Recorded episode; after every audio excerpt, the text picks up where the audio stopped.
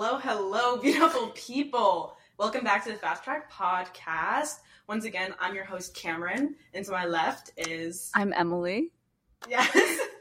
um, so we just want to remind everyone, I guess, the premise of the show. So we're teaching Emilie about F1, fast tracking her knowledge and her entrance into this sport that I love so much.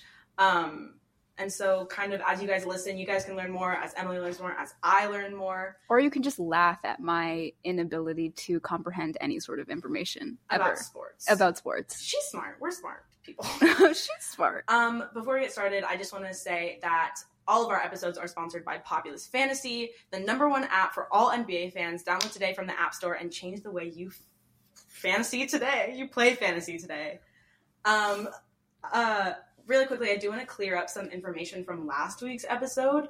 Um, part of this is like I get to learn more about the sport as well because I don't know anything. I'm not going to claim to know everything about the sport. But last week I talked about tires. Um, something about tires in F1 is that every single year the rules for tires change. So, whoa. so Pirelli. Calm down. Calm down. So Pirelli gets to kind of decide how that works. Um, so for 2023, there's the C0 tire to the C5. Those are all, so there's six different compounds of tires. C0 is the hardest compound of tire, and C5 is the softest. And each race weekend, depending on the track, depending on the climate and the circumstances of that weekend, Pirelli decides which three tires are going to be soft, medium, and hard, Okay. um, which changes track to track. Another thing I wanted to clear up was the gender split in F1. Last week I said that it was pretty evenly split, and just for more clarification, um, according to the F1 CEO Stefano Domenicali, about 40% of global Formula One fans are female. So Wait, how many? 40%. 40%? Um, so I don't know what statistics he has that no one else has, but I feel like that's pretty that's pretty good. Um, and then Helmut Marko, my favorite person in F1, I'm kidding, he's not, is an advisor to and consultant to Red Bull Racing. So he's employed by the larger Red Bull brand, but he consults for Red Bull Racing, and he's also in charge of their um, junior um, drivers. So I didn't know they had of that. junior drivers. Like F2? Yeah, so um, each kind of team, I don't know if each it's each team, but um, Williams has one, Mercedes has one, Red Bull has one. They have like junior drivers that they um, Are those different from are that is that different from reserve drivers? Yeah, so reserve drivers have all the points they need on their super license. So to drive in Formula One, you need Okay. to earn the license required to drive that car. So it's called a super license, and you get that by racing in the lower series, by racing in Formula Four, Formula Three, Formula Two. Okay. um, some of the other Renault series. Um, so these are typically like younger people and younger kids that are coming through karting, coming through racing, and they kind of sponsor and oversee that process um, into the higher series. So like George Russell was, he was like a Mercedes uh, junior driver. Like Max, Daniel, Okay, Carlos Sainz yeah. was for Red Bull as What well. did Helmut Marko say? We'll Wait, his We'll name is. Helmet? His name's Hel- he's Austrian, so that's interesting. um, and then one more time, so Monza was last week, or was yeah, it was two weeks ago, and Mhm. um, we predicted in our last episode. I predicted that the podium was going to be Max, Lando, Lewis, and Emilie said that it was going to be Max, Lewis, Alex. It ended up being Max, Checo, um, Sainz. So we were not close. We got Max right. We got Max right, but that doesn't take it. I think I think our guess is for Singapore. Hopefully, hopefully mine. My goal is for it to be more. I'm still no, you, you blindly just being followed. Um, and with that, Lewis finished P seven. Alex finished P eight. So Oh. Wait, why? What happened? they just didn't have as competitive a car. But for Alex and a Williams, that's really good. Yeah, that's Yes, that is very good. okay. Um, so that kind of goes into our next topic, which is Singapore. Singapore is the next Grand Prix that we're going to this weekend. We start. Start I I've been to Singapore. You have been to Singapore. I have been to Singapore. Do you like it? I like it. I li- I do like Singapore. It's very nice. But uh on the subway, my shoe got stuck. Like I was I was I was trying to get on, but there were too many people going into the subway. And so I wasn't aggressive enough and my like shoe got stuck. My foot got stuck in the thing. And it started going. And I started go it pulled my shoe off. Did And you then- lose the shoe? Yes, I lose the shoe and my parents were on, On the the, subway, and I was just there in Singapore by myself as a little child. I bet that would be great for you. Yeah, yeah. Yeah. How did Okay, go continue about your. that's actually so crazy. Um Sorry, little anecdote. I have not been to Singapore. I really want to go though. But you would like it. I think I would like it. The food, come on now. But all of the F1 drivers are currently in Singapore for um, the race weekend that starts tomorrow. They start practice tomorrow. We're recording on a Thursday. Um, so this is actually one of the most difficult um, races on the calendar because it's so unbelievably hot and humid there, and it's one of the longer races. So they're racing for a longer duration of time. Wait, when they're in the cars, do they have water in the cars? Yeah, Okay. but it's hot water. Like they're not getting Yeah. like ice cold water. yeah. Um, they have like a straw that goes like in their helmet. oh, I didn't know that. Yeah. Um, and sometimes it doesn't work. Like it malfunctions during the race, and like they just won't have water. That's happened a few times. That isn't that like a hell like a viol. Is that not a violation of something? Clearly not. I mean, it's it happens. But Okay. yes, it's one of the. So in Singapore, it's going to be this weekend's going to be like 90 degrees, and there's going to be like 80% humidity. Damn, So that's really warm. We live in Austin, Texas. Like we know that that's we can empathize. we can empathize with the the conditions that they'll be racing in. So it just takes a lot of preparation on the driver's side, um, and I think it actually makes it one of the more difficult, more interesting races because you get kind of those mental um, mistakes just because they are under such physically demanding, um, like uh, um, a physically demanding like situation. Do you know if the drivers look forward to Singapore? Because if I was a driver, I feel like I'd be dreading it. Because like, why would I want to race in those conditions? I don't know. I- Do they ever talk about their favorite races? Yeah, they definitely do, but I don't know off the top of my head like, who loves. you don't know. Singapore. You don't know everything about F one. I don't know everything about. I know that Charles Leclerc um, is very good at Singapore. He has Why? had good results in the past when they've raced Oh. there.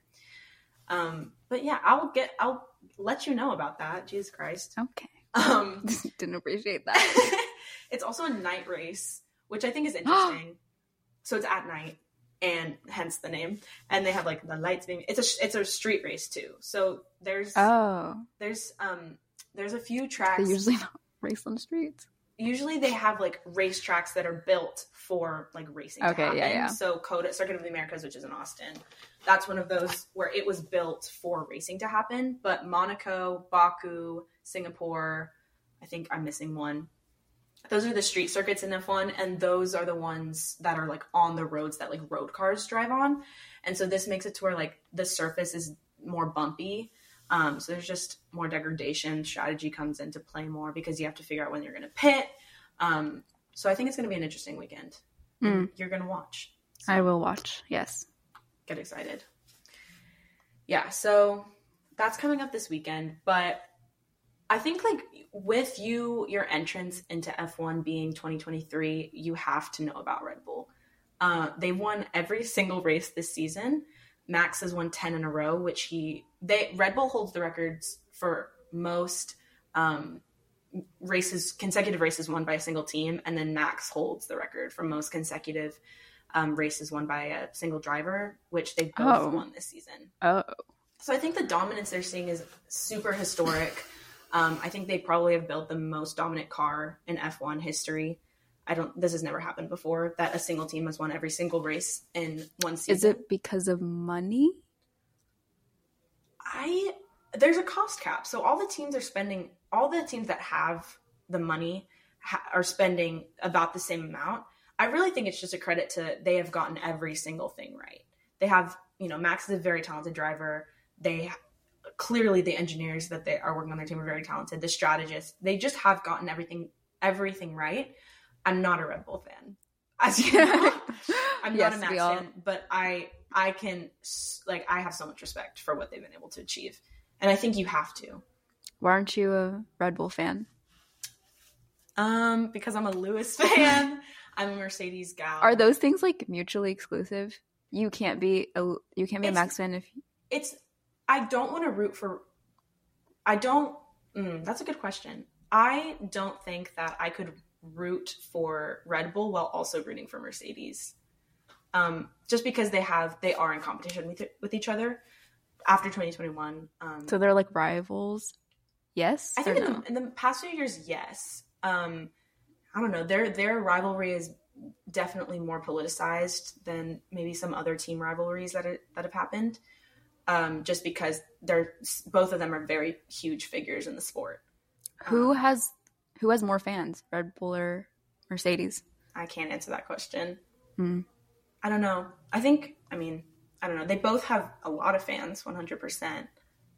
But yeah. Um. So, just a little background on Red Bull. Their current. Do you know who their current drivers are? Max. And Can you give me multiple choice? okay, A. A. Fernando Alonso. B. Sergio Perez. C. Lance Stroll.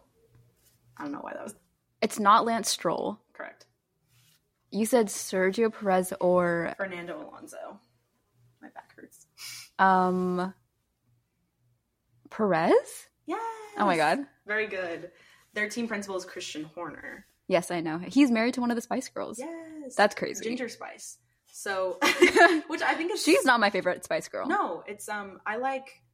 Oh wait. Wait, I like the little one. Gin, uh, Uh, uh small spice. no, there's not a small spice. There's spice. ginger spice. Ice. No, is there an ice? there's, not, there's not an ice spice. Ice Spice. I apologize. Ice Spice is a current rapper. I know. I know. I know Ice Spice. Please, Ice Spice fans, do not, do not attack me. I know she's not a Spice Girl. Yes, Ice Spice is not a spice. No, girl. it's because she just won the VMA, so she was in my mind. I was like, yes, Ice Spice. I don't know who the Spice Girl. I feel like that's before our generation. It was like Sporty Spice, Scary Spice. There's a scary. Sp- anyway, he's married to Ginger Spice, who uh, David Beckham's wife is a Spice Girl. I Oh, don't, Victoria Beckham. Whoa, she has her own identity. Yeah, don't. name. Whoa! I'm, so, very, I'm sorry, Victoria Beckham. I want a notes app apology. Yes, I will on my on my Instagram. Um, but yeah, so um, yeah, they just have so much dominance this year, and they actually this isn't the first time that they've had dominance for multiple years in the in a row. So they they came to F1 in 2005 after buying Jagu- Jaguar, who was an F1 team before. Jaguar. Yeah, you know, Jaguar is like a car brand that you should know. Oh, I should know. That, but I don't. and then, um, so the Red Bull brand Okay. bought the F1 team and they rebranded as Red Bull Racing. Um, and then in 2010, Sebastian Vettel won the world championship. And he Um, drove for Red Bull. he drove for Red Bull. Wait, what does he? Who does he drive for now? He's he retired, but he drove for Ferrari f- um, from 2015 to to 20 Just guess. 20 to Okay. 2020 because 2021 Carlos Sainz was in Ferrari. Yeah, so from 2015 to 2020 he drove for Ferrari. Um, but all of his world championships he won at Red Bull. So from 2010 to 2013 he drove for Red Bull. He won the world championships for Red Bull. Um, and then in 2014 there was a regulation change in F1. So Mhm. that's what we actually saw in 2022 was um, the Formula One had different regulations, different rules for how you're going to design your car. They look different, um, and so kind of the teams have to like come up with a new design. Um, and so Red Bull really did not did not get it right in 2014. They were very they were still competitive, but Mercedes that's probably the start of Mercedes dominance. And then Mm, okay. 2022 regulation change again. Red Bull was like right on it, and that's what we're seeing now is Red Bull is dominating this. What is the specific regulation change?